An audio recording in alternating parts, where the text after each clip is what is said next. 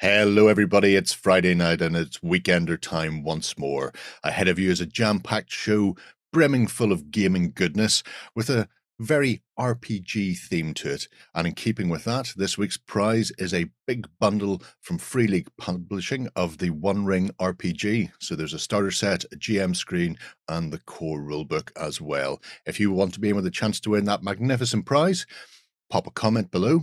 Be a subscriber to our YouTube channel, and if you can do all the socially sharey things as well, that would be amazing. Otherwise, sit back and relax, because your weekend starts here.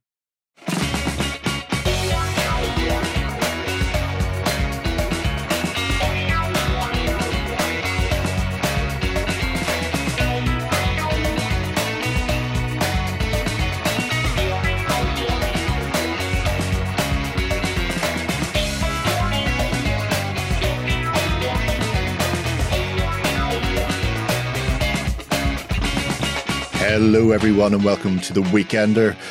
I'm joined by a whole host of friendly faces this week, including Brother Lloyd. Hola. Tanned back for your holiday. I'm looking slightly more pink. Well, yeah, we'll take that. We'll take slightly more pink. Also the delightful Free and the delicious Ben with us as always. He's tasty. always tasty. So has everybody had a good week this week? Yes. I've been playing lots and lots of games. You have, yeah. It's a hard life being me sometimes, you know. As Bill Murray once said in Groundhog Day, you got to keep the talent happy. So it's working for me. But we don't have anything major to update you with at the moment. No major updates. All things are coasting along on an even keel. With that in mind, we're just going to get stuck straight into the show then. Yeah. And this week, we're kicking things off, as always, with the most important part, the indie of the week. And it's Ill Gotten Games. Yes, you heard that right. So, as I was trolling, as I do, through the wonderful world of Tiny Fighting Men, I'd noticed that a previous indie had shifted some stuff to another company. And so while I was perusing what they were doing, I found some stuff from this company there. And I thought, oh, that's interesting. I'll go and have a look and see what Ill Gotten Games are all about. And they're kind of print and play company. I do like a bit of print and play. Yeah. Yeah. In this case, it's 3D printing rather than 2D printing. Mm-hmm. But they have a whole host of games that are available for free, gratis.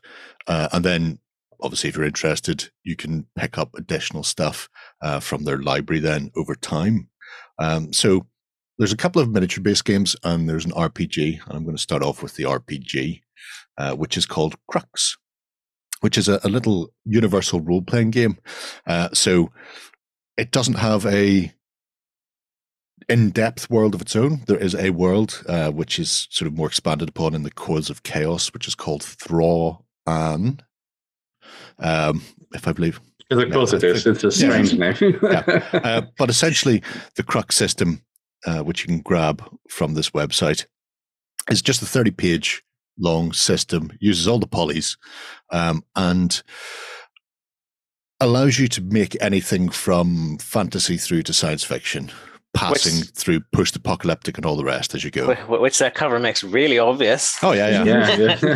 I mean, that could potentially just be the same universe. You know, that could be the view from the Wizard's Tower. He just sits there going, hopefully those neotronic cyborgs never come near me. Leave me alone with your technology. Yeah. Mechanically, the whole kit and caboodle is about building your own sort of thing. And as they say, they've got some reference points, including one-shot, you know, sort of single-page adventures and things that you can buy from them for like a $1. But you can sit down and if you're looking for a system, that's relatively easy to get into, then Crux has got a lot going for it. So you're generally a very smart cave person. Or maybe it's just a cosplaying teacher. You've only got 4 attributes. You've got bulk, vitality, presence, and aptitude. And depending on your score, you've got 0 to 6 will tell you whether you're absolutely superhuman or not. And they've got various ways to generate things like random dice rolling or dice pools to distribute, so you can tailor it to your own adventure. So it's all fairly standard stuff, but the mechanics themselves are very simple to get into, Yeah. But despite the rule set only being 30 pages, so relatively self-contained and simple, there's actually quite a lot in it when it comes to skills, magic, psionics, abilities. So you don't have to, as a GM, create an awful lot of this yourself. You can just actually go, well, there's rules in there for building extra limbs, whether that's robotic limbs, alien limbs, or, you know, fantasy race, you know, hexapedal or whatever it happens to be. So the tools are all there. It's an excellent, excellent set of rules for you to use, expand, and develop in whatever direction you want. What I was really interested by, what sort of was kind of selling it to me, there are a couple of tables in here about your character, the character development, and how they behave. And that's always the hardest part. Heroic nudity. When you're when you're throwing people down. Perfect for Warren, who's always tearing his loincloth off and then charging at people. If I tell Warren that he will actually get a bonus to his abilities when his barbarian Warzan rips the loincloth off and charges, he'll be on this like, you know, flies around honey. But it's this. They've got a thing called, well, it's Ocean. Openness, consciousness, extrovertism, agreeableness, neuroticism. As they point out, none of these are good or bad in and of themselves. They just give you keywords. And I know anytime I've sat down to play a game, the hardest part is thinking a character's name and then thinking up how they act. How they act. How are they different from you as a person? And especially difficult if it's a new player. Somebody's never role played before and you set them down, you go, okay, here's how you get your stats right. Now, who are you? And they look at you blankly, and then eventually they'll go, I'm Jimmy Carr. And you go, no personality names, please. I'm the Crocodile Hunter. Again, no. You know. So being able to go, well, here's a simple table that you can roll on, and it tells you what type of a person you are. And over time, that can change then. So you might start off, whatever it happens to be, you know, stable. And then over time, maybe if it's a horror game, that changes. And it's just little keywords that you can sort of look at. And then there's also this table, which they suggest like 2d4 rolls on it to give you an idea of kind of your backstory or how you behave. So, you know, you can be a maverick, or you can be a ninny, or a twig. And some of them are personality types, some of them are physical ways that you may act or behave or be viewed. So, and again, it's just really, it's two really simple tables that open up a character so much. And then after that, you know, go for your guns, because a lot of new players, they'll either just start rolling dice and everything becomes a dice rolling exercise and there's no real role playing in their role playing game. Is it just one of these, or do you combine these to make your character? Oh, you combine both of those to make your character, yeah. So it could be a raunchy twit. You could be a raunchy twit who's very sweaty and is also a bit of a punk. Oh, nice! You know, that's fine. Or you could be a raunchy twit, a goofy, rugged, deadpan weirdo, which sounds just like me.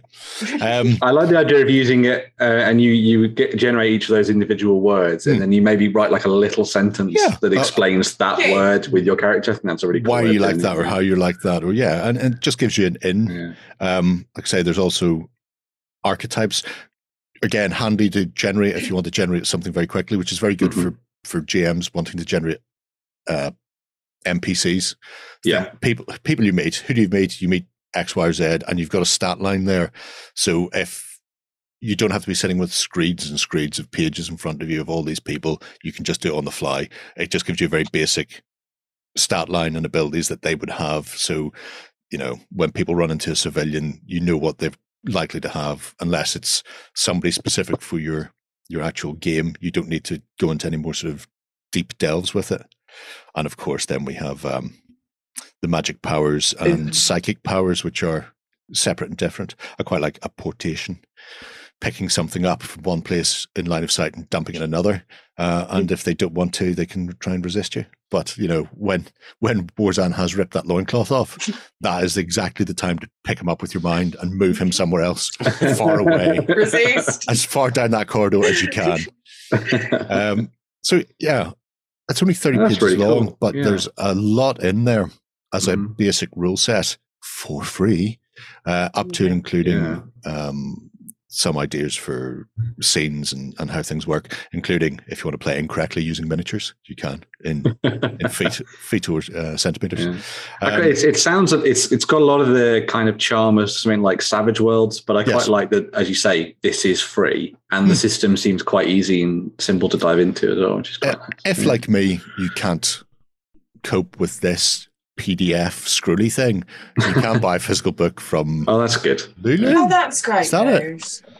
I know Lulu's a character I've got behind me on the shelf from Raging Heroes, but I think it may also be somebody who prints books. There we go. Anyway, it says in here where you can buy a physical version from. But there you go. It's a very simple system. And if you two, there's Rampage running the race. If you want to get into role playing, this is a very good way of doing it. Yeah, definitely. An interesting little system, and so diverse, you can bend it to your will in whatever way, shape, or form you want to.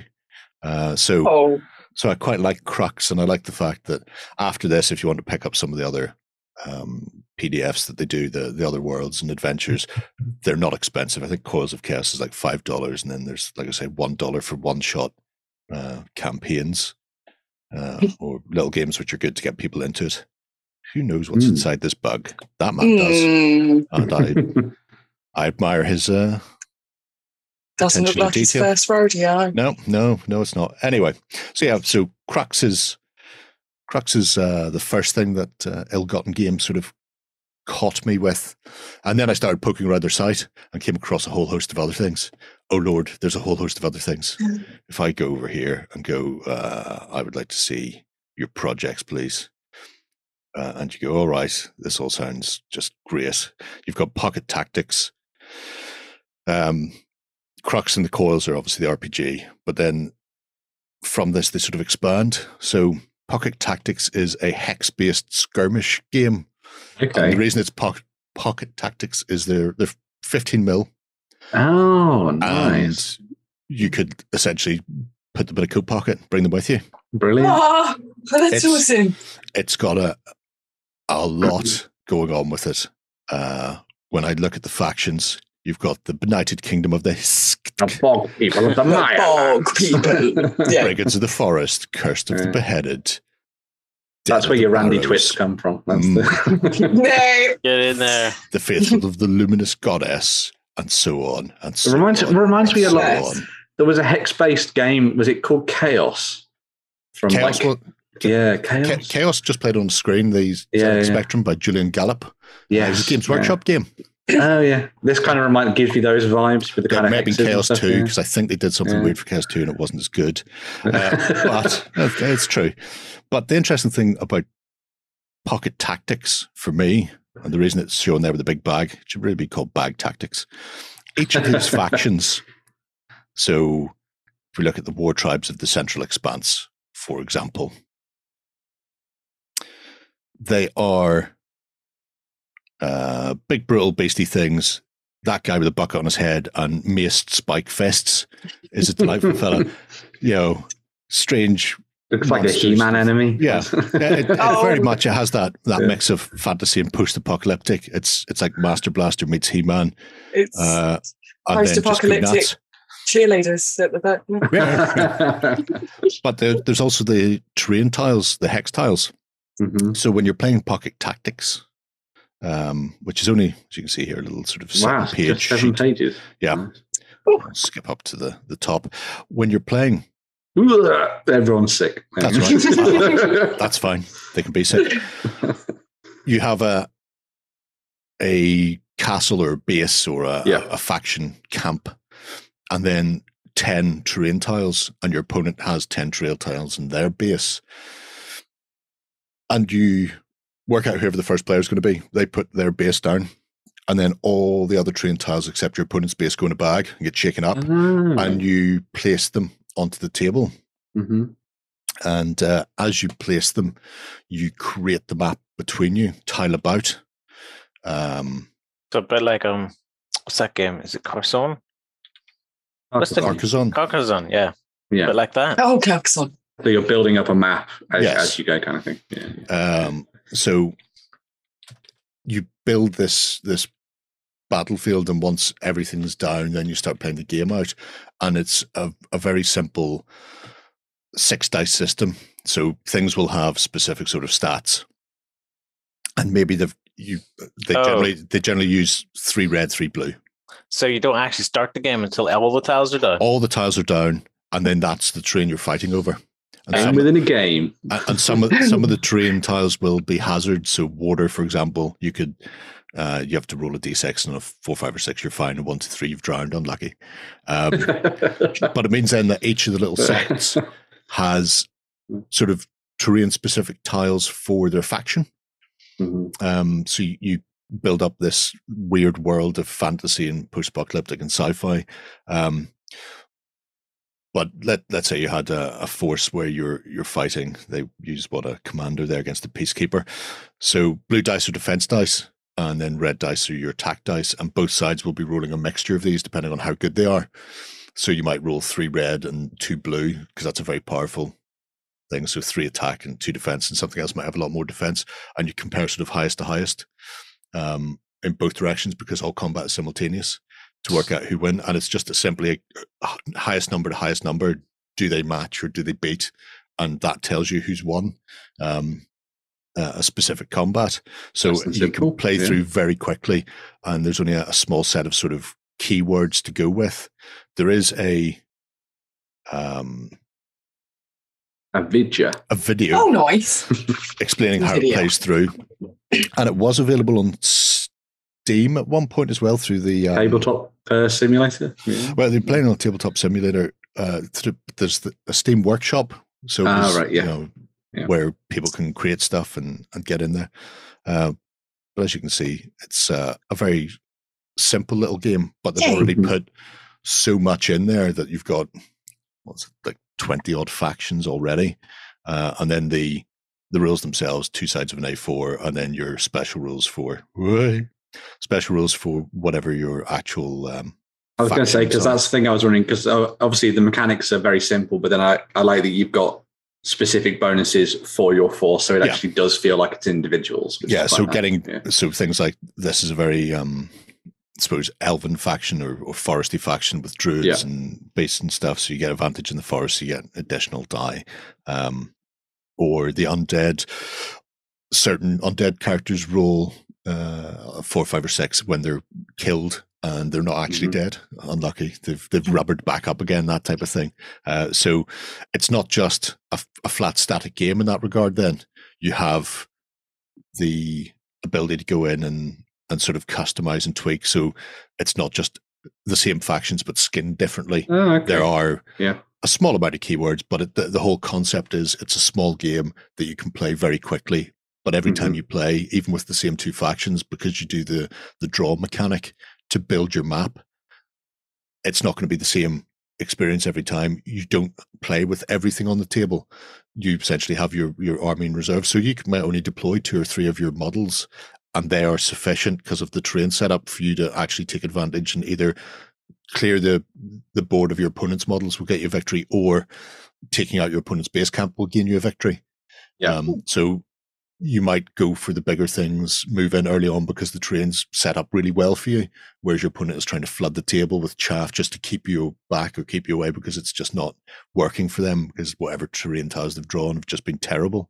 I just thought it was a fascinating game. Sounds really good, yeah. They've also done the models. Obviously, they're scaled for 15, but I believe you get a 30 mil version as well for when you're printing, so sort of upscaled with slightly more detail.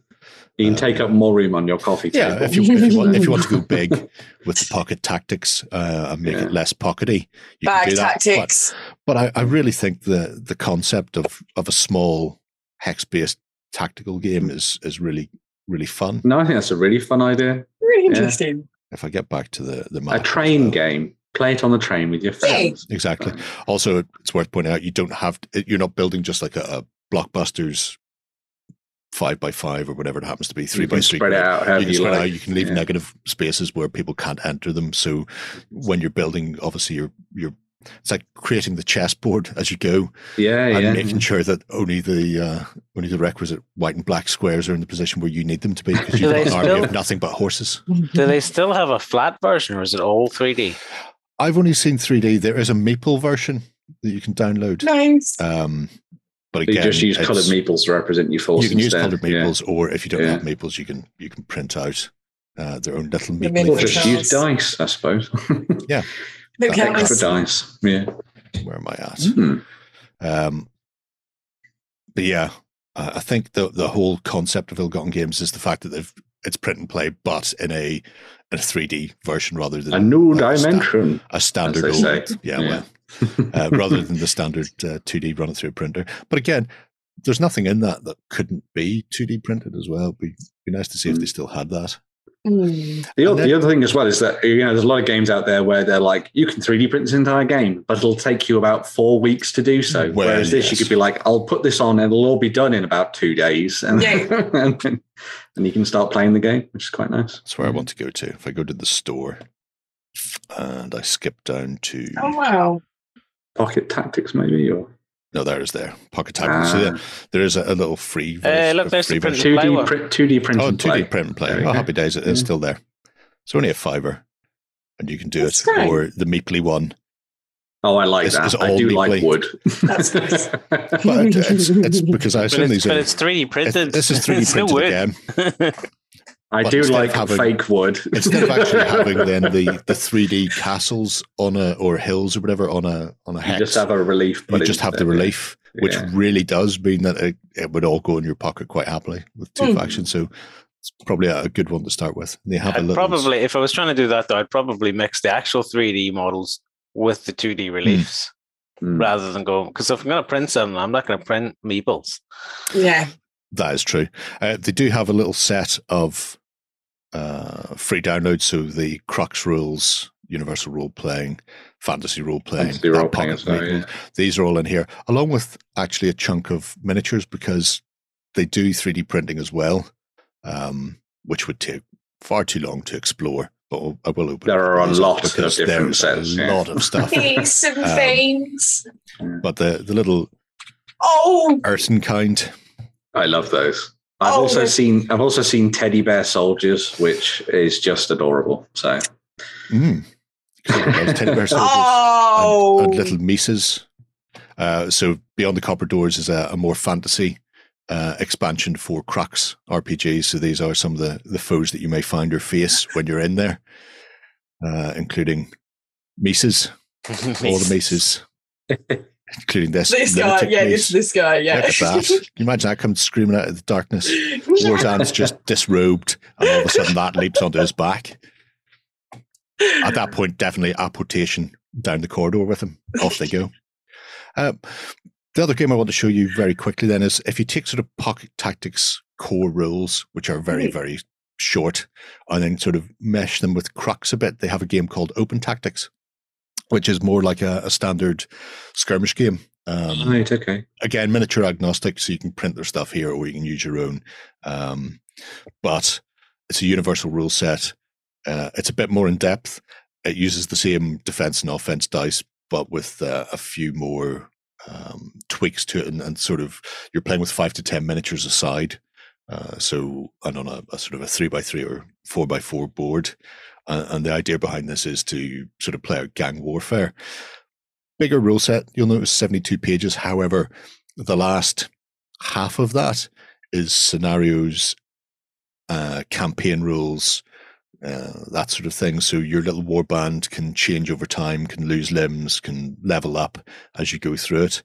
So it's an interesting one. I've not had a chance to look in depth at this, but it has that sort of blend of the simplicity of Pocket Tactics, but then added to that the more sort of complicated rules for terrain and line of sight and cover and movement and all of this sort of thing that you would expect to see in a skirmish game. If I'm just going to make everybody seasick by going, wow! I'm going to skip straight down. So you've got your magic again. So telling you what you need to do to cast various spells, and then after the magic we go straight into the scenarios. So again, free rule set, but they don't skimp on the design side of it. It's not like they've gone, well, you move and then roll a red and a green dice, and whoever rolls higher on the red is one. There's a lot in there, up to and including the campaign system itself. There's a Phantom Legion. I do not want those. Where's my campaign system? There we go. So, into your weather and scenarios. And I always like things like that. You know, heavy driving rain, killing off people's ballistic capabilities. So when you arrive on your tabletop with a load of elves with, bows sitting in the background looking smug, like elves always look because they're racists, then your orcs can just run up and bap them in the side of the head with an axe. That's really nice. I like that. Which I'm always happy about. Or reduction in ranges for darkness and that sort of thing. So the second half of this, the scenarios and the campaign system, I think is well worth exploring further, because it's unusual for that sort of level of detail to go into a free game. It's just the rules and maybe one scenario, whereas in this one they really have sort of gone into the nitty-gritty of trying to make it more interesting. So Open Tactics, Pocket Tactics. Lots of interesting things for people to try out. Yeah. And if you are interested in all of that, and if you do the 3D printing thing as well, it's definitely worth taking a look at them, because there's a lot of stuff they do. Some of it is very unique. Oh. Other things are slightly more identifiable. Ithorian, I see you. But it runs the gamut, like their games, of fantasy, post-apocalyptic and sci-fi. So even things like the arcade machines, if you want to rebuild Flynn's arcade from Tron, which who wouldn't, because Flynn lives, then you can do that. Don't laugh at me. The ambushment, I love that. I also love the idea that this is in the middle of the table, just the big maw lurking there, but meanwhile these claws or tentacles are constantly moving or burrowing out at different places, so you're trying to get close enough to drop a grenade down that Sarlacc pit. So they've some weird and wacky stuff. Oh. Like I say, a variety of people. Their Walhalla stuff is very worth having a look at. Yeah. But obviously not now. I mean, maybe, having had a look at the games, maybe we'll revisit them for printing in the future, nice. and have a real deep dive into what they do and what they get up to. But if you're interested, check out Ill Gotten Games. I think it's definitely worth your while. Definitely, yeah, yeah. Right, we'll have a quick swish, and when we come back, we'll be taking a look at the news. Coming to you from the center of northwestern Europe. Covering board games, war games, card games, and all that you love. It's the news. So, diving into some tabletop gaming news. We're going to be starting off with an update of what's happening with War Machine Mark IV, or MKIV, as I like to say.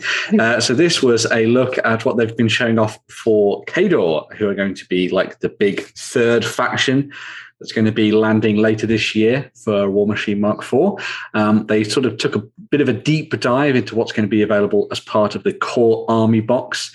So as everyone will know by now, they've been following War Machine. And if you don't know, these are all going to be 3D printed by Privateer Press and then shipped out to people, and these are going to be designed as your really good entry points into playing War Machine. So it'll come with, I think it's about 50 points worth of stuff for you to start playing the game, and then you can ramp it up with additional accessories and stuff as they come out.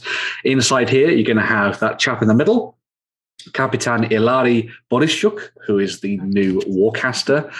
He's one of the sort of sniper team members of the Khador ranks. He's a gun mage and all that kind of good stuff as well. So be able to rock around with some really cool spells and a big, massive gun at the same time. You're also going to get those two heavy warjacks. It wouldn't be Khador if they weren't heavy. So you get the Direwolf heavy warjack and also the Great Bear heavy warjack as well. They both come with a whole range of different arm and weapon options, so you can customize them to your heart's content. And because of the way that they're doing this with the 3D printing, these are all going to be designed with magnetization points attached into the arms and hands and all that kind of stuff, so you can tinker with them to your heart's content, which is very nice. Is it just this starter set they're doing the 3D printing of? They're doing 3D printing on everything. Everything will be 3D printed from now on by them, and then it will all be shipped out to you. Mm. So there we go. Does that include older releases or just new releases coming forward? Everything that will be produced from now on will be 3D printed by them in-house or in a location in Europe or Asia or wherever, and then shipped out locally to people. So it allows them to create everything digitally and then ship it out to the different companies to get them to print it for you, basically, which is pretty cool. So yeah, going in a very different direction to what we normally see in terms of people playing with resin or metal or plastic. But obviously, all those materials cost quite a lot of money, I suppose. So there we go. Yeah, plus the shipping of the things from America and all that kind of stuff. Yeah, and keeping hold of stock and all that kind of stuff. Oh, you see, there's still stock that needs to be held, and there's still shipping that needs to be done, because obviously these things still need to go in boxes. Mm-hmm. Well, that's true. Yes, but it means that to be supplied and stocked. Yeah. But it does mean that someone at a location in Europe could produce all of the stuff for Europe, rather than it all being done in America and then having to be shipped over to Europe and then shipped out from there.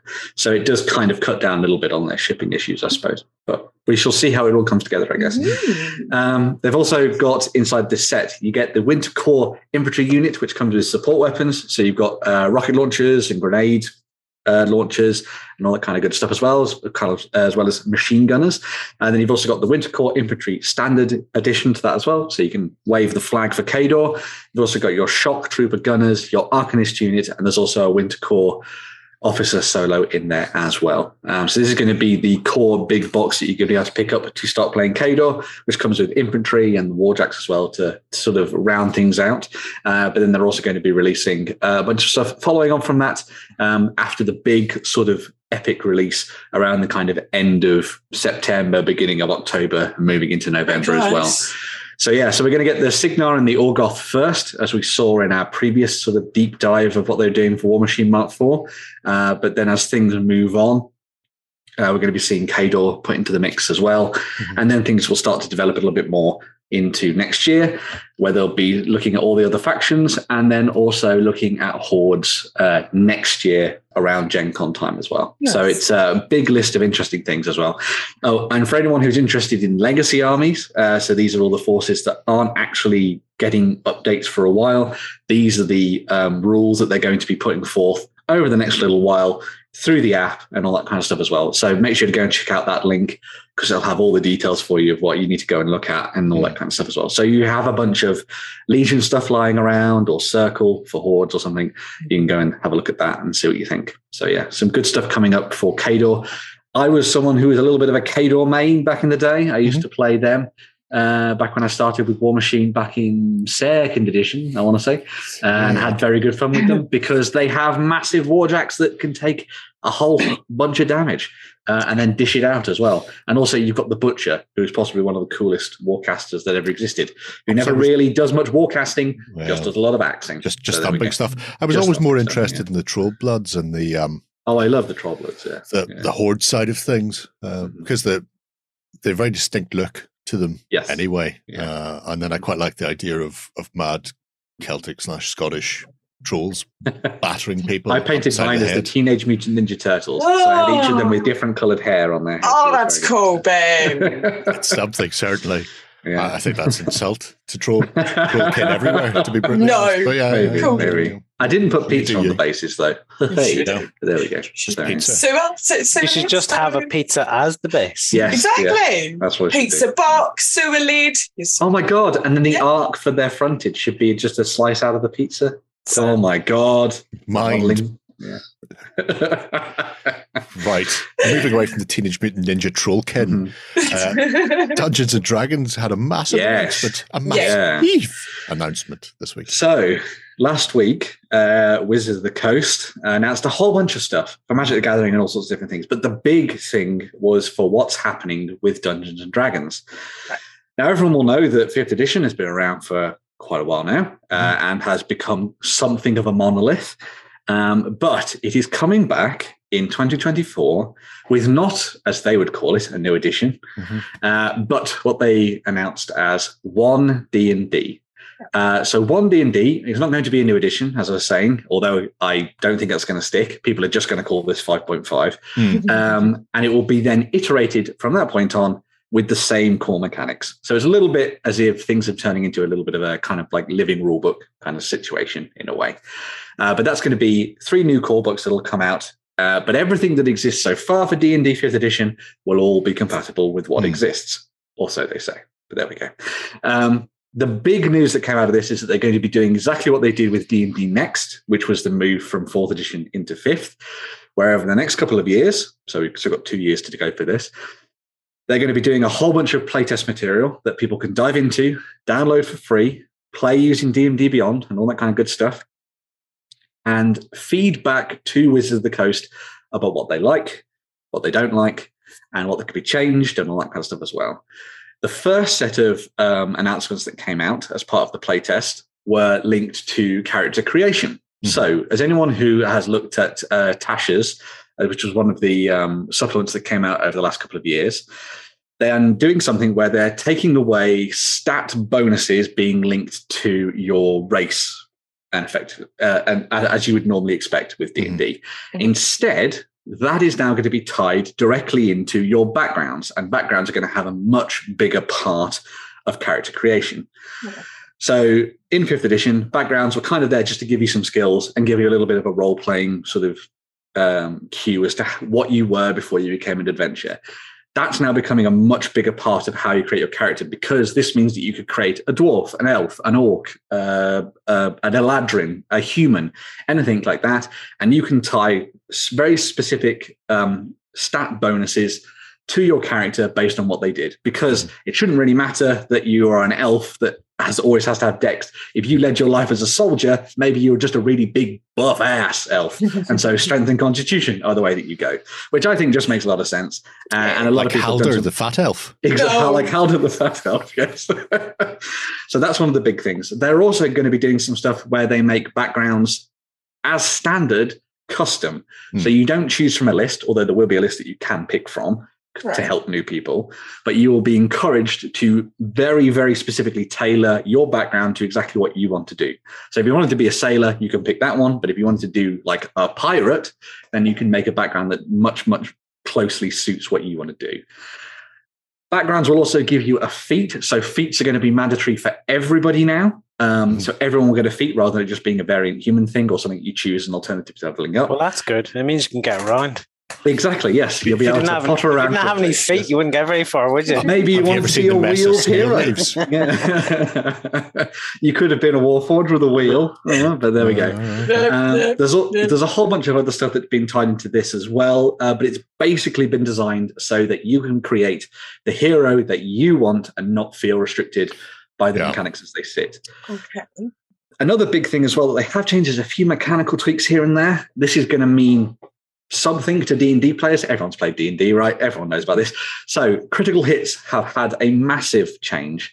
Now, everyone has always gone with the idea that critical hits apply to pretty much everything in combat, which shouldn't really be the case. It only really applies to a certain amount of things. So now only weapons and unarmed strikes will do critical hits. Everything else will just be based on its normal damage scale, okay? No critical magical damage. So no critical magical damage. And this is the big one, no paladins using smite to obliterate things in one go. This sounds like total to me. Who wants to be a wizardy character? That's like, I can't turn you into a crispy pile of ash in one blast. Because you are already more powerful than everybody else in the party put together. All you do is you go in and you cast sleep on the room, and then your party just murders everybody. Because it is the most ridiculous thing in the world ever, sleep. Yeah, I have had many an encounter ruined by sleep. But it doesn't seem very epic. Sleep. That's no more epic than getting a big fireball on juicy. Done. I think it sounds pretty cool, but they're also changing things. Like inspiration is going to be a much bigger part of D&D. So inspiration was something that could be given by DMs to a player if they did something cool. Now, whenever you roll a natural 20, whatever it's for, you will get an inspiration. So it means that you're always going to have the ability to bring out that clutch advantage at the right moment, roll 2d20 and pick the highest, which I think is pretty awesome as well. What else have they done? Oh, my God. Yes, another big thing for critical hits, and then I will stop talking about this because there is way too much stuff to dive into. Monsters can no longer crit. So a dragon can't now crit you and destroy you in one go. One shot you. That's can't probably a good thing. But they're massive. How can that be? But this is tied into the fact that at low levels, a bugbear could actually probably kill a wizard immediately if they rolled a 20, right? Which is very good fault for, like, for not putting them all asleep and murdering them in their bed. I know. Yeah. Not having that critical magic damage, man. However, they're going to put much more focus on recharge abilities for monsters, which are those big things that dragons do, like Dragon's Breath and all that kind of stuff. So there's going to be a big focus on DMs being in control of that and not just one-shotting players. So they have tweaked a whole bunch of different things when it comes to gameplay to try and make a little bit more open for everybody, a little bit more in line with how people actually play their games and all that kind of stuff. Now, obviously, all of this stuff that exists at the moment is subject to change. That's what a playtest is for.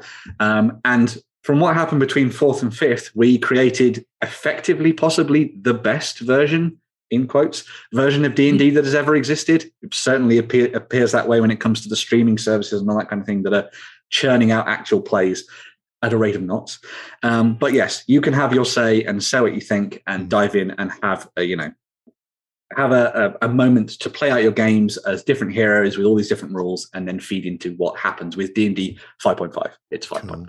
There we go. And if you're not interested in the playtesting, if you're just going to be waiting a couple of years for the new edition to come out, fear not, because they're still producing content in the meantime, and it's all going to be backwards compatible as well, which means if you fancy venturing into some of the new realms that are just about to appear, they're not going to be all disappearing in 2 years' time, which is very handy because things like Dragonlance is finally going to be coming.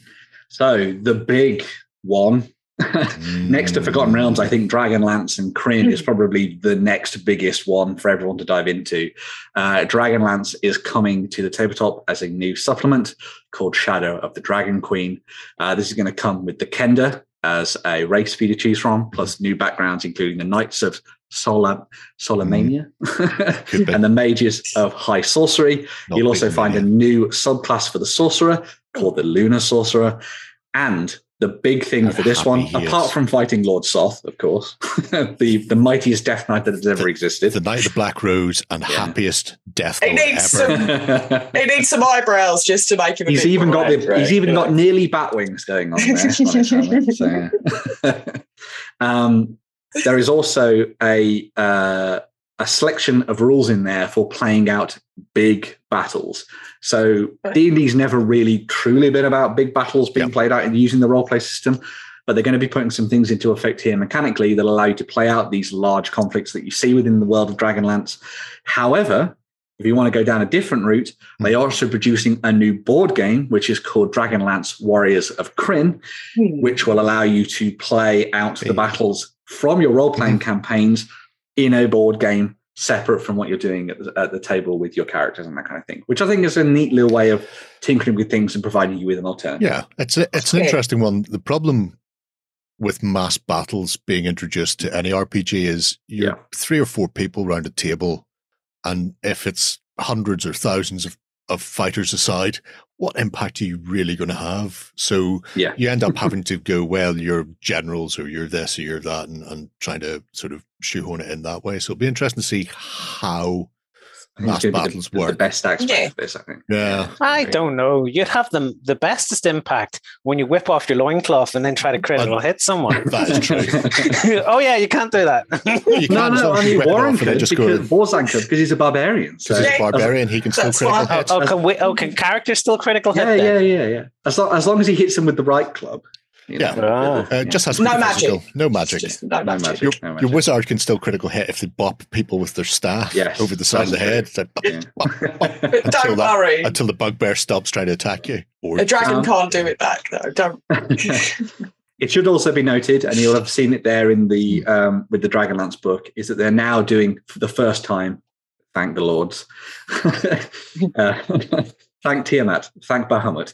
They're now doing digital and physical bundles together now. Nice. So when you buy a physical book, you will get access to the digital versions of it as well, which is just a good way of approaching things, I think.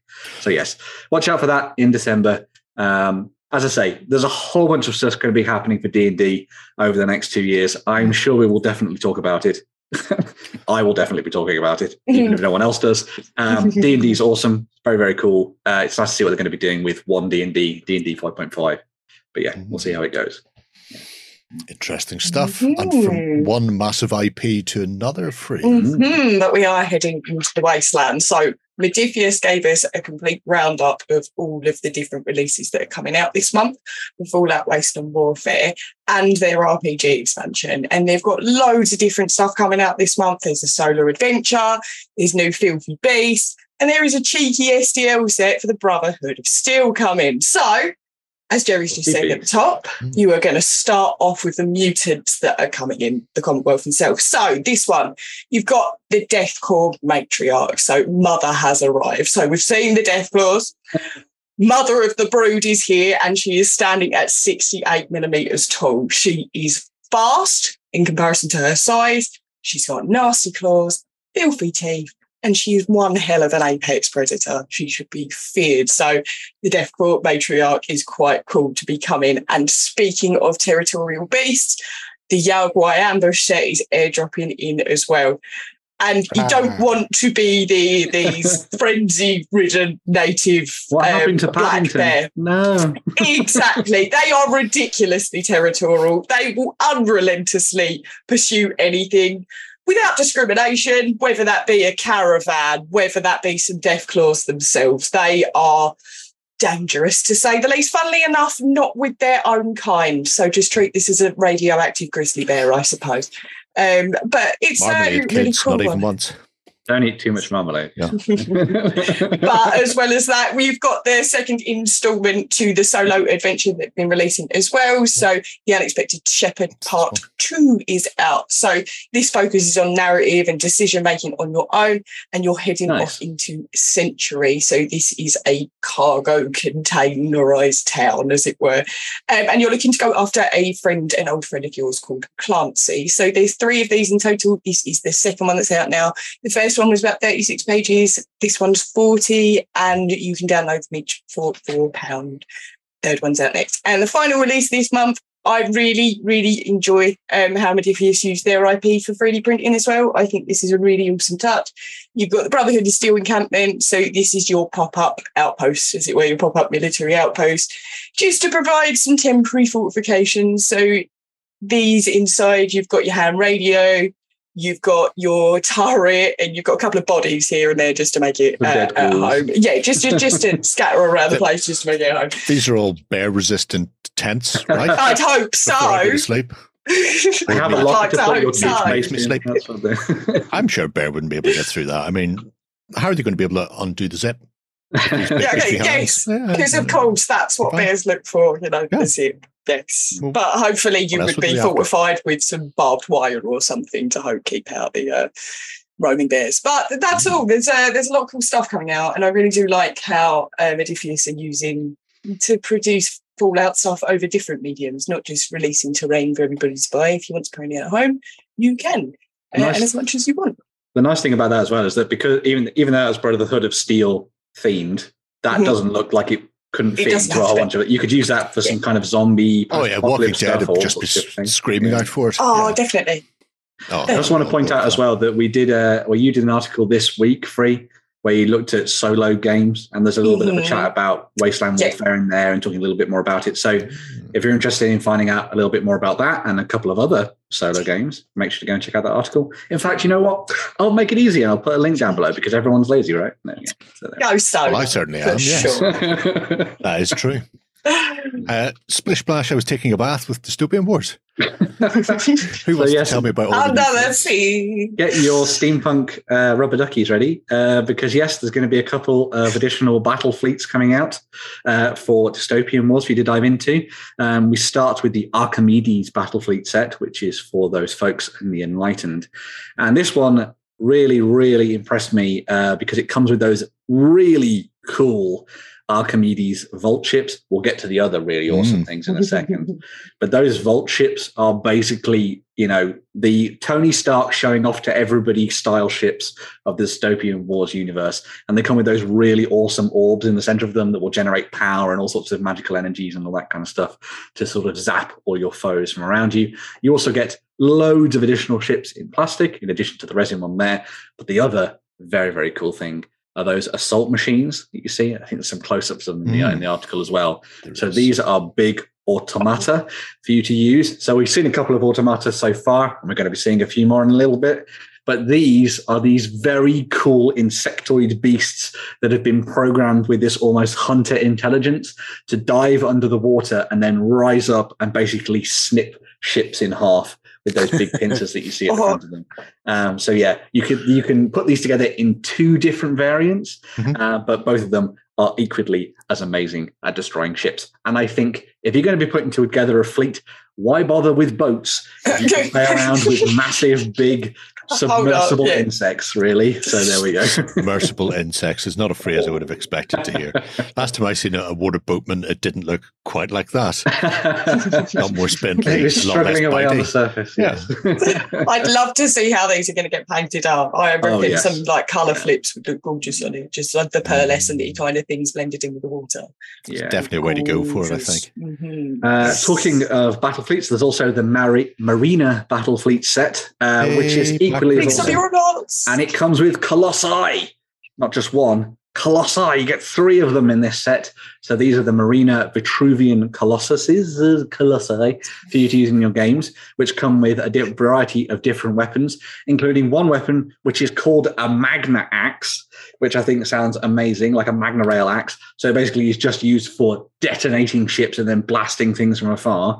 They also come with those really cool beam guns that basically create icebergs in the ocean. Ooh. So if you've got an enemy fleet coming towards you, bring these icebergs up in front of them and basically shatter all of their plans. Oh, that's cool. Titanic all I was over the tabletop. It adds a whole other level for the conspiracy theorists' Titanic idea. It was actually taken out by beam-wielding giant robots. Wow. And you're talking about really awesome paint jobs. Imagine what you could do with these. Paint them up in like really cool bronze or copper or something.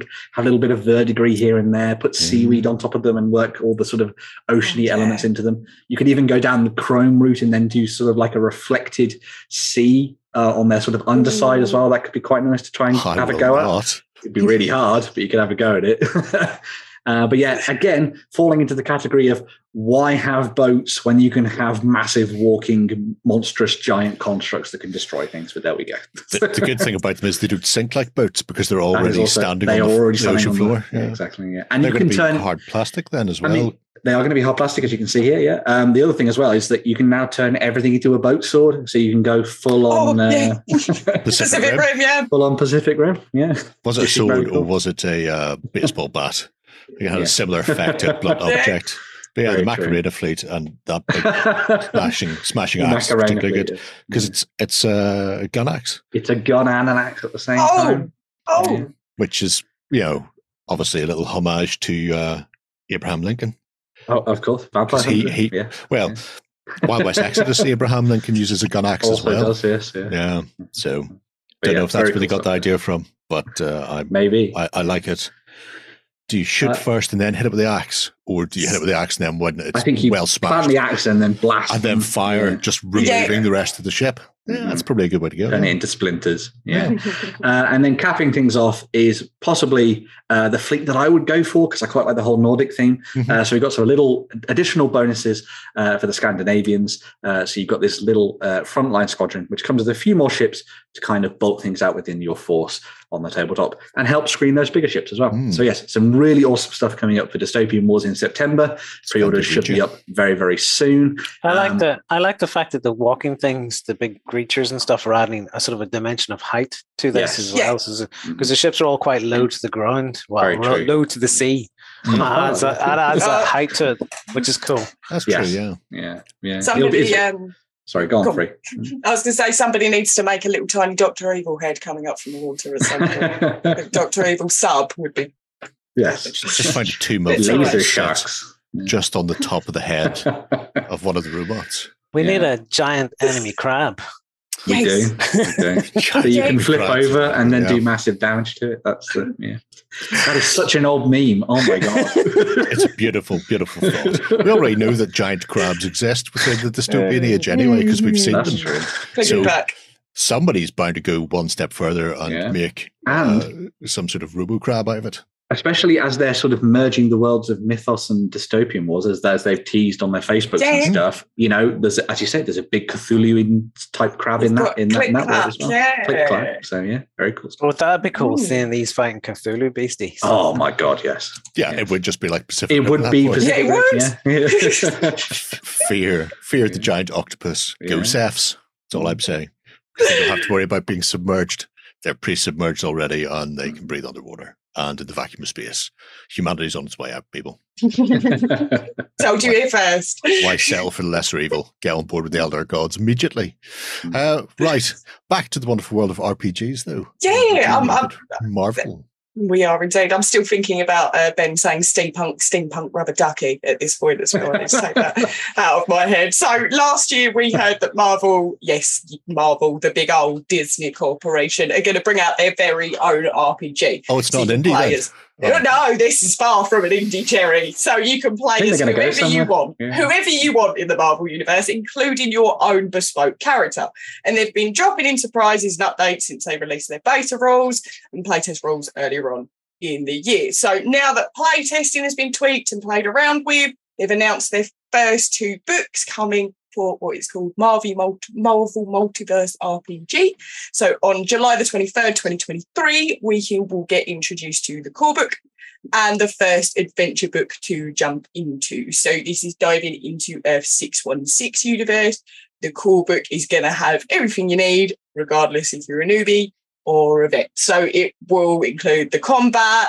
You have a huge bulk of content with character profiles, whether that be heroes or villains. You'll get an insight to all the superhero abilities that you can get, as well as their Dice 616 system, which is honestly just using 3 six-sided dice, which seems quite simple. So you've got the Cataclysm of Kang, and that is bringing of 6 different interconnected adventures if you want to go somewhere after the core book. And that is with, obviously, Kang the Conqueror and his menacing through time and what he does. So you can jump into this straight after the core book if you really want and continue with the characters that you built, or if you do want to create someone new. Say, for example, you might just be Spider-Man on his own and not quite up to the contest. So you may as well hash out someone new before you come to the contest. No, not the rubber one. Yeah. But it's really cool. Really nice to see it coming out. They've got some really good names on it. You've got people that have put into artwork in the front cover from DC Comics, Marvel Comics, Dark Horse, and they're set to release next summer. So we've still got quite a long time. Loads of superheroes on the table at the moment. There is loads of different images out there if you do want to have a look at how the playtest works and what they've teased so far, because it is Marvel. Just so happens to land in the middle of the ongoing phases of the MCU. It's like it's part of a plan, isn't it, Ben? Yeah. It's like it's slots in some. There are rumours that Kang might be the big boss for the next phase. That came from. So, that was interestingly though as well. RPG. I was looking at the Cataclysm of Kang cover. Yes. Right. The characters on the front of that are, interestingly, the characters that they're moving towards introducing as slightly more main characters within what's happening with the MCU. Mm-hmm. Very interesting. So you've got Doctor Strange and Falcon, who's actually Captain America. Yeah. And all that kind of stuff. So maybe that's a little kind of nod as to what they're going to be doing in the near future when it comes to the MCU movies as well. But perhaps. It does make me question as well with the amount of content that Marvel comes out with anyway and how quick. I wonder how fast these books are going to come out. So if you're invested, are they going to be churning out content like they already are on every other different platform? Or are we going to have to wait a year each time they announce it?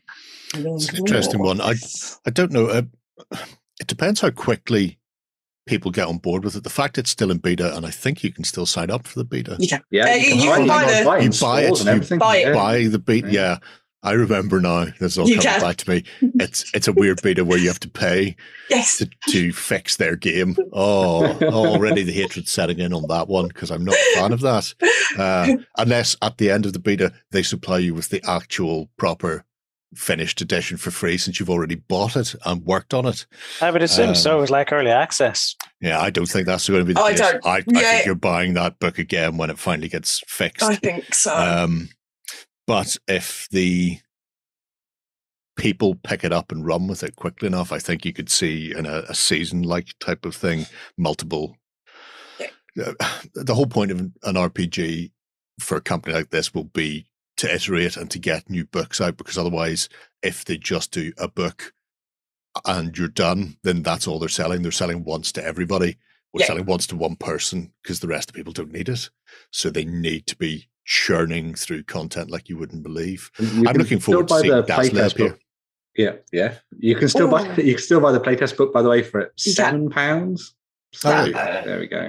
It's not as terrible, but still fairly terrible that you have to pay to fix their game. That's true. We'll look forward to Dazzler and the European Dazzler's tour amazing. She goes on. Amazing. If people are unaware of Dazzler, you should look her up. Her super ability is to play with lights, and for a long time she was just doing her own light shows at her own gigs because she's also a singer. Why pay for somebody to like fire lasers and stuff at me when I can just do all that for myself? Most spectacular disco effects going on. I am very interested in playing Groot in this. They're saying nothing, but I am Groot the whole time. I am. It'd be good. It'll be fascinating to see where Marvel goes. Did you know that Vin Diesel insists on doing every single voice line for Groot, even though they could literally just... But you've got to put the inflection into it. You have to know when you have to emote as an actor. Yeah. Vin Diesel emoting. Oh yes, sorry, no, he has been in those amazingly cerebral Fast and Furious movies. Oh yeah, can't forget about those. It also means he continues to get paid. That's true. Yes, that's true. Yes, he gets Groot royalties, but he wants more, obviously. So. Yes, it's because he completely cares about Groot. That's what it is. Happy days, right? Leaving the multiverse behind and going have a look at some Accursed Cultists. Yeah. So stepping into the grim dark universe of Warhammer 40,000, we're going to be looking at what's coming up for pre-orders and also a couple of bonus things as well. Yeah. So we start with Chaos, who are going to be getting 2 new sets of plastic models coming out this weekend for pre-order. They'll be available on store.on Tabletop. So yes, the first set is the Accursed Cultists, which are cultists that have been given gifts by the Chaos Gods and turned into all sorts of strange and warped creatures on the tabletop. Sadly, you can't make a legal all-cultist army for Warhammer 40,000 for one reason or another, but if you wanted to add some weird and wonderful characters into the mix, you can do for these. So if you wanted to use these just as fodder to throw in front of your Chaos Space Marine Legionnaires, then you can indeed do so. I quite like the designs on these and how they actually mirror, interestingly, some of the cultists that already exist in plastic. So you could almost do a before and after with them. I also think that the design team really went to town with how can we really screw up this person, and did some very interesting things with the way that the different mutations are popping out of them and all that kind of thing. And you can see how they're tied to different gods from the Chaos Pantheon and all that kind of stuff as well as some additional awesome undivided stuff at the same time. That is a freaky looking unicorn at the bottom, that wasn't it? A freakacorn. There is also this set of equally mutated individuals, although they would say that these really are gifts. So this is your Chaos Space Marine possessed unit that has been updated for the new edition. A lot of hoofs on display, apparently, when you get possessed, but you've got them all in all sorts of strange and gribbly concoctions here, as you can see, for you to use on the tabletop. They might be a little bit harder to control than your normal Chaos Space Marines and very focused about combat, but, stick them in a rhino, send them forward, unleash them on the enemy, and see how they do. You could also paint them up, obviously, in all sorts of different ways to match the Chaos God that you most appreciate. Stick them in a rhino. I'd hate to see the state of that rhino after that bunch got on. I've got to clean this. It's like the old problem with Clone Berserkers. You would always either have them in a rhino or have them just on the other side of the battlefield with Karn behind them, because the last thing you wanted was them accidentally battering 7 shades of chaos out of your own men. So you've got those 2 units for the Chaos Space Marines. On the other side of things, for the Chaos Demons, which is obviously related, we also have this new combat patrol for the Chaos Demons, this one focused around Khorne. You get a whole bunch of bloodletters in the set alongside those flesh £6 of corn. You've got your Blood Crushers at the back as well. And there's also your plastic, I think they're called Blood Takers, leading the way as well. It would have to be blood related, of course. I think if you're going to be diving into painting an army for Chaos, this is probably a pretty good one to start with, because you could do the whole thing with contrast paints and it would look blooming amazing. Yeah, it works. But yeah, just get down that Wraithbone spray and then just start going to town with all those contrast paints. Do a little bit of blending. Oh, or just spray them red, paint some black, and then you're done. Oh, so look at you with your painting extra stuff after you've got to get to 3 colours up, Jerry. Jeez. You've got to do black and bronze. And away you go. Look, I think the hounds is the best thing here. They look epic. I do like the hounds. Look at how they're running. That looks amazing. It's all about that movement. Yeah. Still hung up. Weirdly, they're also probably the most recent Kiss out of all of those. Because the Bloodletters and the Juggernauts of Corn, regardless of what GW want to call them now, are very, very old kits. Sold. I own some. Oh, they're called Juggernaut. They're Blood Crushers on Juggernauts. Oh yeah, there whatever they are, GW. But they Blood Layers on. Can you get the hounds as a separate release? Yeah. You can buy them separately as well. Yeah. Oh, I'm going to our store and I'm going to buy a box of those, because I could use those in all sorts of games. You could, yeah. They're very cool. It could be all sorts of creepy hounds for all sorts of different things. You could be the Keymaster and be hunted by those. I'm going to put them hounds into my Saga army. There we go. Yeah. Also, Saga Age of Magic. The interesting thing about this army as well is that you buy it for 40k. It also works equally as well for Age of Sigmar. That's a good point. Got to remember that. So there we go. Really, you're Chaos saving money by buying it. A great way to dive in. Yes, you're saving money. But yes, this is coming out alongside the release of the full codex. So you'll now also be able to buy the Chaos Demons Codex, which comes with its either full art version or the standard version, whichever you want to go for.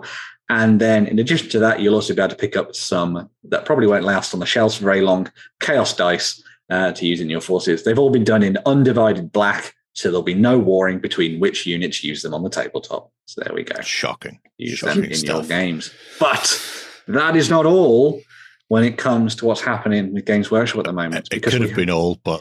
It could have been all, but they just don't stop. So, yeah, I obviously had to talk about these. So these are the... Again. Did we though, Ben? Did we? Yes, we had. Yes, we do, because this is me shopping for my new army. So these are the Brokka. Oh no, sorry, wait a minute. These are called the Brokkier, which are your Brokkier Thunderkin or Thunderkin for your Leagues of Votan on the tabletop. These are your heavy weapon troops for use in 140,000 with the squat, not squats. So they come with a whole bunch of awesome high-powered weaponry and also come on stilts. So yes, this is the way that the Leagues of Votan have kind of retrofitted their... or in baby carriers. Why would you get yourself stilts that are really just like a stiletto heel? Is he a bit bouncier? Because is that what it does? They're like Edge of Tomorrow exosuits in a way, basically. Oh. Yeah, so they allow you to run along quicker and all that kind of thing. So yes, they are your big exosuits, or as someone said, why did you put my Dread Knight on a hot wash? They put them on stilts because they were insecure about being small. They wanted a couple more inches of height. So they come with really awesome weapons. So you can either run with them with kind of like Gatling style weapons, or you can use these kind of like ion beam weapons, which are again sort of related to their sort of mining and that kind of stuff that they do, which obviously goes into the whole dwarven theme, although they never call them dwarves, of course. They also come with those goggles that allow them to see through terrain which allows them to see minerals and stuff in the rock, but also means it's very good for seeing where enemies are on the other side of terrain. I don't know what that means in game. I guess it means that they'll be able to reduce your cover saves, probably. Yeah. So yes, you've got some really cool looking troopers there, which I think are quite nice. They're pretty sweet, actually, looking at them. Yeah, I think they're possibly some of the best stuff they've done. They're way better than the Dread Knight, because the Dread Knight has you way up high as a big target. You're still pretty down to the ground. Moving I think even with their stilts, they're still shorter than a human. Yes. So. But yeah, looking very cool. Again, giving off those kind of live, die, repeat, Edge of Tomorrow style vibes, if you like that as well. I'll be interested to see if the set comes with more head options, because while I like the... Tiny Tom Cruise. Yeah, little tiny Tom Cruise. You mean the real Tom Cruise? Oh, yeah. 1-to-1 scale Tom Cruise. Yeah, 1-to-1. Yeah. He'll ruin a lot of sofas jumping up and down in one of these. Yeah. But yes, so you've got the Brokkier Thunderkin there for the Leagues of Votan, which are coming very soon. Also, if you're interested in the Leagues of Votan, and you have Warhammer Plus. There was actually a video that came out this week over on Warhammer TV, which talks all about the lore behind the Leagues of Votan. So if you're interested in getting the heads up on what that's all about, go and check that out. There's also one on Groot, Lloyd. If you want my login details, sorry, Games Workshop. If you want my login details, Lloyd, you can go and watch that if you'd like. So there we go. Very nice. Are they running? We just have. Are they running? Well, the pictures move. So yeah, do they move fast? Do they look like fast, they're fast? No. No. Oh dear me! Yeah. Get some skates for the crew. Yeah, and also to finish things off. One of the original kill teams that came out during the last edition of the game that I really, really liked, but basically vanished into the void, is the Elucidian Starstriders. They're coming back as a separate plastic kit alongside the Galapox Infected, which we'll see in a second. So be able to pick these up, and they will have new rules for use in Kill Team as part of the, and of course, because of course this was coming, the Kill Team Annual for 2022, which will have all of the updated rules for using them and a bunch of the other Kill Teams that released over subsequent box sets of Dostack King that we've seen the last while. So if you wanted to go down the route of having a very over-the-top Baroque-style Imperial force, you can do. They all look amazing. Fly. And I want to use them for an Inquisitorial Warband. I just think they're gorgeous. They're very... Oh. Yeah. 1930s Flash Gordon. Yes, they are. Yes. Yeah. With their mad helmets and stuff going on. There's even an assassin with space buns. So, you know, just free in miniature form on the table. They're very sassy. And then there's also the Galapox Infected issue we're looking at there. So if you wanted to go down the route of having some very, very alien sort of Nurgle creatures in your army, then you can play around with that as well. Flies. And have fun with it. Flies. The sign of Nurgle. Yeah. So yeah, very cool stuff there as well. So yes, two new kill teams, a new annual that is coming out. That's what happens when you talk about Nurgle too many times. You dive into and have fun with if you play Kill Team as your game of choice. So yes, watch out for those in the near future. We'll no doubt talk about them in the subsequent shows. I might just breeze over them because I often do this now. I just go, oh, we talked about that before. I'm just going to move it out of the way. So it's not a dwarf or space dwarf. It's not a dwarf. Do we need to talk about it again? Probably not. Yeah. Let's revisit the dwarves one more time. Right. That's... Now for my lecture on the Leagues of Votan. Settle in, everybody. Oh dear, we'll be right back to finish off the show after this.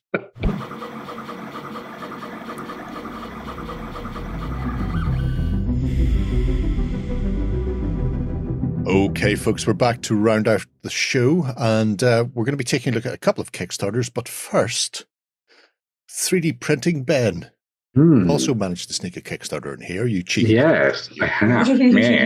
Yeah. So this is Conquest Creations, who have done a whole bunch of different things over the last little while. They do YouTube videos and all sorts of different things like that. They play battle games and that kind of thing too. But I had to sneak this Kickstarter in because it is all 3D printing and it's very, very cool. And a bunch of the people in the community went, hey, Ben, have you seen this? Why did they say that, Ben? Oh, because as you're about to see, it might look very familiar. So this is what they have called the Kingdom of Saxonia terrain range, which is all 3D printable stuff for playing out not battles in Rohan. Right. Okay. Yeah, but could equally be used for Viking encounters and all sorts of other Dark Age battles on the tabletop. They have designed it so it's all entirely modular, as you see here. So you can break down the different elements from the bases through to the buildings, through to the roofs and all that kind of stuff. All of the interiors, therefore, are detailed, so you can dive in and play around with them, which I think is quite nice. You also have wall sections, scatter, and all that kind of stuff as well. The biggest thing for me are these actual large sort of sections of fortress wall. Oh, nice. Because they are big old chunks anyway that look fantastic for playing games on, and with plenty of game space on the top, which is always quite nice to see. But then you have the ability to just remove those sections and put in the blasted sections instead. So if you wanted to play out a proper kind of deeping wall situation on the tabletop, then you could, of course, do that. Or maybe the assault on Edoras itself as well. You can go down Roman that Milefort. Exactly. Yeah, a Roman Malfort as well. Easily done.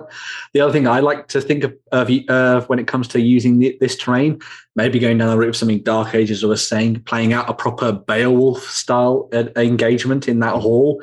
That is definitely like the Hall of Heorot and High Hrothgar.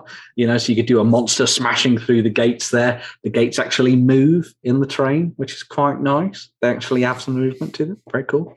And then you can have them, you know, the monster surging up the middle and fighting everybody as Beowulf strips off and gets naked and starts fighting Grendel. Although that's probably that's only in the Ray Winston version. Oh no, actually no, he does strip off in the myth, doesn't he? I do like the fact that they have different stages of destroyed. Yes. Yeah. So as each of the different wall sections take damage, you could put little bits and pieces in here and there, which I think is quite nice. And you can actually add some narrative elements to the game and all that kind of stuff. Especially if you're playing skirmish games as well, you've not got a large figure count, so it's not like a massive hassle to move a couple of things just to replace different pieces of terrain, which I think is quite good. So yeah, they've definitely put in the work when it comes to creating a whole bunch of different terrain sections for playing games. It's nice and deep. I could get a Kings of War tray on that. Probably, yeah. Especially if it was like a ranged unit or something, easily. Yeah, anything at all to defend my keep with. Exactly, because normally you've got very small walls on fortresses and that sort of thing, and it's a pain in the backside, like one man holding a section of wall kind of thing. I was trying to see if the hall in the middle had doors that you can smash open with not arrogant.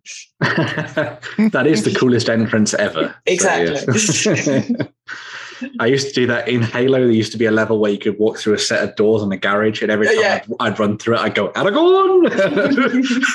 You have to. You must. So there we go. Shocking. Absolutely shocking. Yeah. So is this their extent of their range, or is this the current thing that they're working on? So this is what they've mostly been working on over the last couple of months, and have obviously bought it to Kickstarter for you to go and back and have fun with all STL files and all that kind of stuff. But as I say, they have been doing stuff for a little while, and they have worked as a vendor for a bunch of other 3D printers, 3D sculptors in the past as well. So over on their web store, they have a bunch of armies that are sort of not Middle-earthy, I suppose you'd say.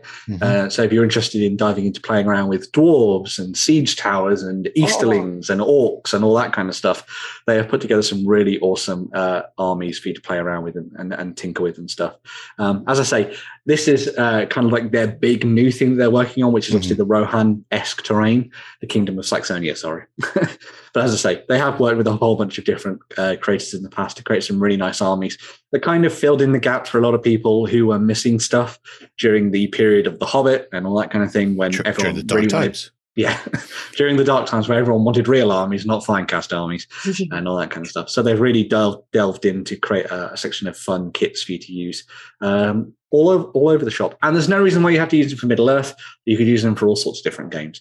And if you're interested in seeing what the terrain actually looks like when it's being painted and all that kind of stuff, they have actually put together this painting guide, as you can see here, which goes through how to bring them to life. As you would imagine, dry brushing. Lots of dry brushing, please. Do a little bit more dry brushing. It's the way to go. So there we go. I will say I've done a jerry can on doing effective brickwork, which is much faster than his. Well, there we go. And you could go and watch a jerry can instead. Yeah. 100%. Definitely go watch me do that. It's great. And very messy as well. Deliciously satisfying. Well, if you want to do that, come on over to On Tabletop and join the Cult of Games for a month for free, and you can watch Jerry doing his walls. I'll put a link in the description so you can click it and you'll see a little thing. Find my walls. It's interesting stuff. It'd be fascinating to see where they go from here, because obviously that's a very specific part of Middle-earth or Saxonia. So presumably you could use that in anything. Oh yeah. Perfect for dark agey. Yeah, because it's sort of like saga. The whole Rohan thing was all dark agey looking to begin with. Well, it was all based on Saxon and Viking mythology. Yeah. So, I would say it was Tolkien was attempting to build his own mythology. Yeah, because there was so little going on. It was robbed from us by the Normans, the bastard. What he said. and in case you're wondering, Normans/people in France, they still feel that way to this day. No, I don't. So hopefully we'll see them. I mean, obviously with Gondor at war coming up, and the Battle of Oscar the Earth coming up and all that kind of thing, maybe we'll see some more stuff in the future that's kind of based around that, or maybe they'll spread their wings and do something a little bit different to match some of the other smaller factions. Well, that's what I'm thinking, because they're sitting there with things like the Easterlings. So having a load of themed Easterling terrain, that would be cool, because that doesn't exist currently. Doesn't exist in any way, shape, or form. Yeah, and would be a very different look to your tabletop as well. All that sort of tenting and the like going on. Mamakil on the go. Yeah. Interesting little 3D printlet for the Kingdom of Saxonia slash tiny one with big dreams. There we go. Big dreams, yeah. It's nice to see them also doing the painting side as well. So if you yes. are diving in and grabbing that, you can at least have a follow rough, Jerry's guide. A rough idea. Yeah, follow mine for the stonework. Like yeah. I say, it's much easier and looks better because it really does. It looks great. If I do say so myself, and I do frequently all the time. But yeah, if you're interested in checking out Conquest Creations, you can go and have a look at what they've got on offer. I think they also do pro-painted in that they're painting them, and that makes them a professional, and therefore you can buy your fully painted. You pay someone for it. Yeah. Yeah. Yeah. Expensive, but if your time is money, friend, as I believe the goblins tell me. So if you want to go that way, you can get those as well. Did you win one of our prizes? Find out on our prize claim center over at ontabletop.com. Here we list all our previous prizes and those who have won. If you see your username, fill out the form to claim your prize. All prizes must be claimed within 30 days. Okay, then to wrap up the show, we've a couple of Kickstarters, and the first one is a little small one, and Touch of the Grimdark, because everybody's fond of that. So, Ben, what are we looking at? So this is the first Kickstarter from Victoria Miniatures.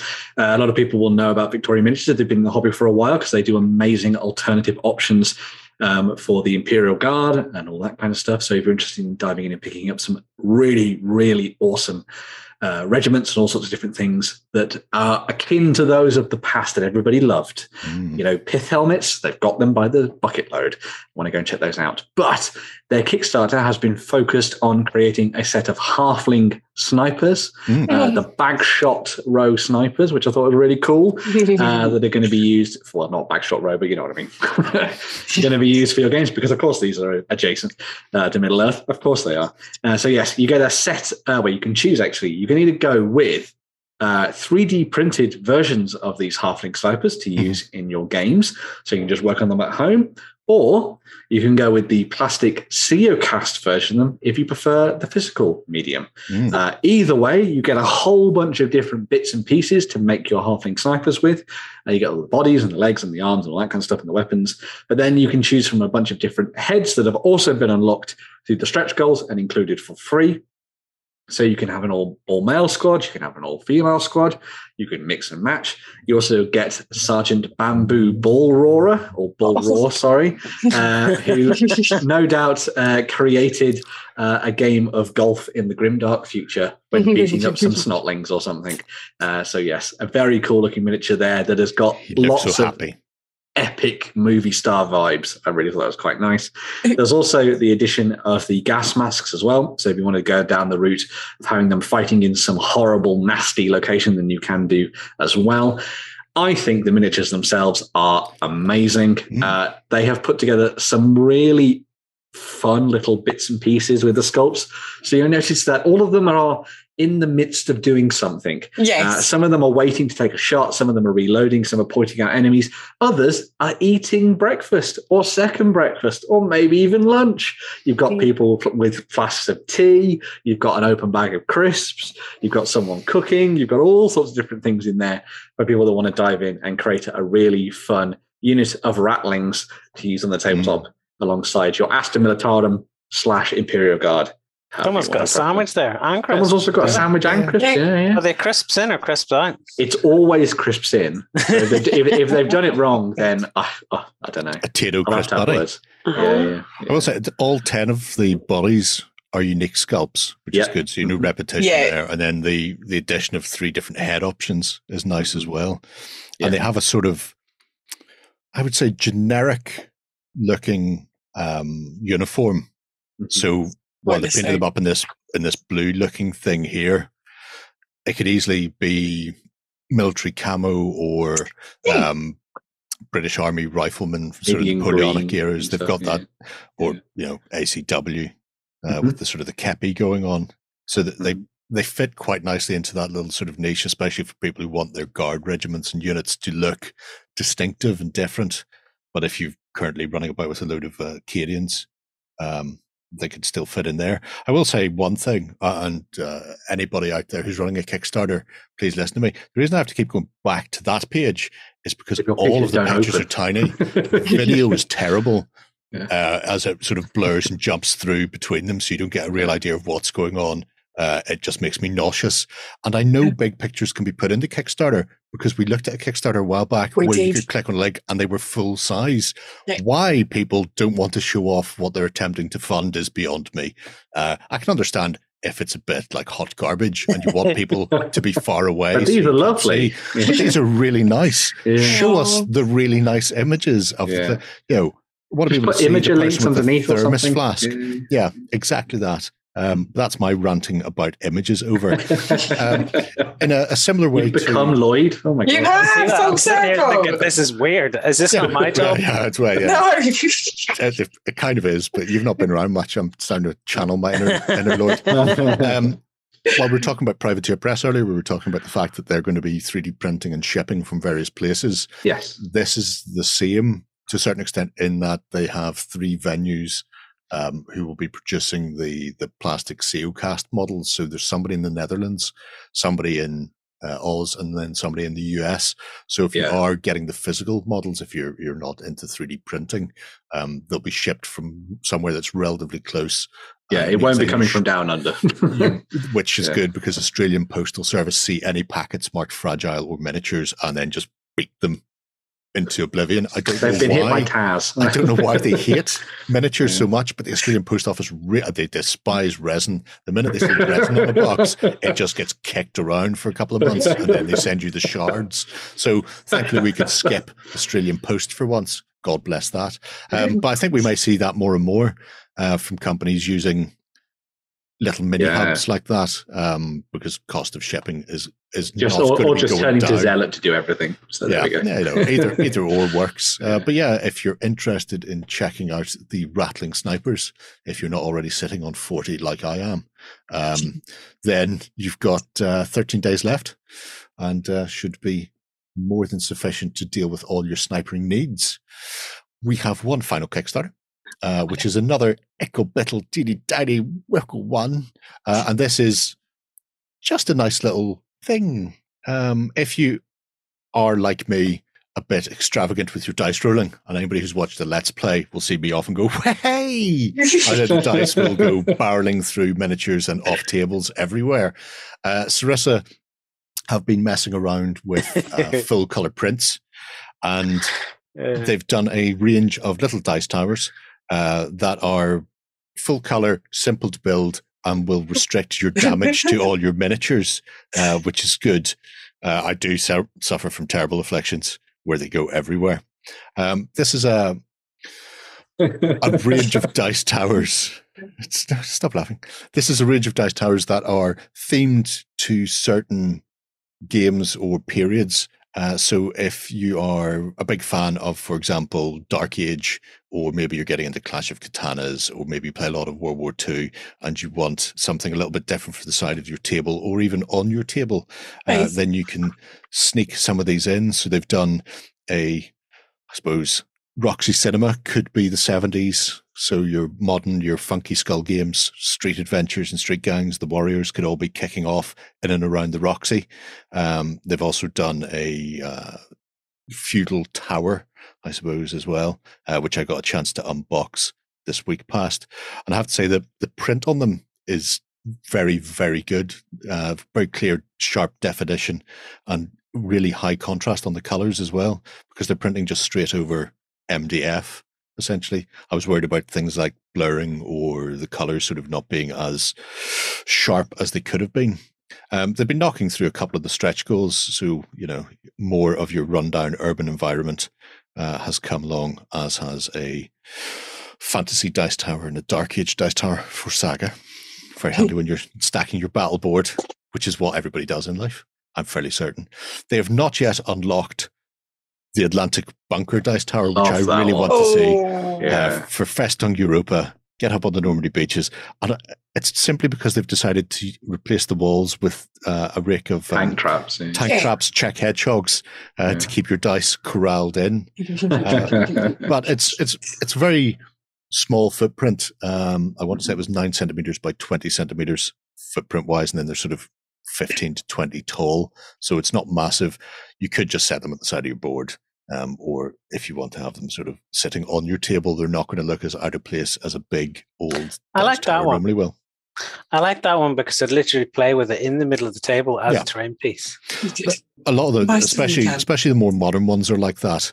They fit in very nicely. They have that sort of rugged urban look, and they don't look too out of place to be sitting there. Because, you know, it's just a building with a wall around it. So you can have it sort of snuck at the side to your heart's content. But I just thought it was really nice. It's a technology, I suppose, that they've just started to play around with just before the event happened. They've done some trees, I think, recently. They've done some flat pack trees. They've got lava and rivers that are all printed using this full color print straight onto MDF, and they've done a range of tokens and the like. So this is just another nice thing that they've decided to come up with. And also, I think they play with somebody who does tend to chuck things around an awful lot. So Gary got in there and designed the dice towers and then the skins for them. And in short order, they've come up with these. So a cute little one. If somebody's looking for a little present for a gamer friend, then that might be a nice one to go for. The thing that worked for me is the thing that you were saying that worked for me is the thing was that you could put that in the middle of your gaming table. Yeah. And if you've painted up all your terrain similarly, it wouldn't look out of place. So you could just have this in situ and have it become part of the game, as well as it just being a place for you to house your dice and roll them and that kind of thing. So I think it's a really neat idea, and I love that they've gone with all the different genres and stuff. So scroll back down. This would be awesome, right? Scroll down, scroll down, scroll down, scroll there, right? If you had your squad in that sort of yard bit, and I came along and just chucked my dice in on top of the squad, that'd be amazing. Oh, look, no wandering cover. Oh no, all my men are dead, and several women are missing limbs. I think I seen a gun go under the table. I also quite like the fact that, I mean, most people are going to be picking up one. Let's face it, some people may pick up one for every game they play if there's specific themes, but I do like the fact that they've done a club one where you can actually have your club logo emblazoned on them as well, and sort of one for every table type of thing as well. So just a nice little, I wouldn't say quality of life, although my opponents would say that if they've ever had to go and try and pick up dice from all over the floor after I've rolled an attack. So yeah, if you're interested, there's 9 days left for the full colored dice towers from Sarissa Precision, and you can get in on that and protect your miniatures. So, yes, that wraps us up for another week. We shall return once again on Sunday for the XLBS, and our Cult of Games members will be joining us as we witter on about our hobby and yours. And like Lloyd said, if you're not already a member, you can get a 30-day free trial. You know what makes sense? Be there or be a rectangular thang. And if you want to win that One Ring bundle from Free League Publishing, don't forget to throw a comment below and be a subscriber, because I check. And if you're not, and I have to pick a new winner, I get very annoyed. Otherwise, we will see you again next Friday. Until then, have a great week of gaming. Bye-bye. Bye. Go ahead and check out our other content on screen now. And while you're at it, why not hit subscribe, and remember to ding our dong. Go on, you know you want to click it. Go on.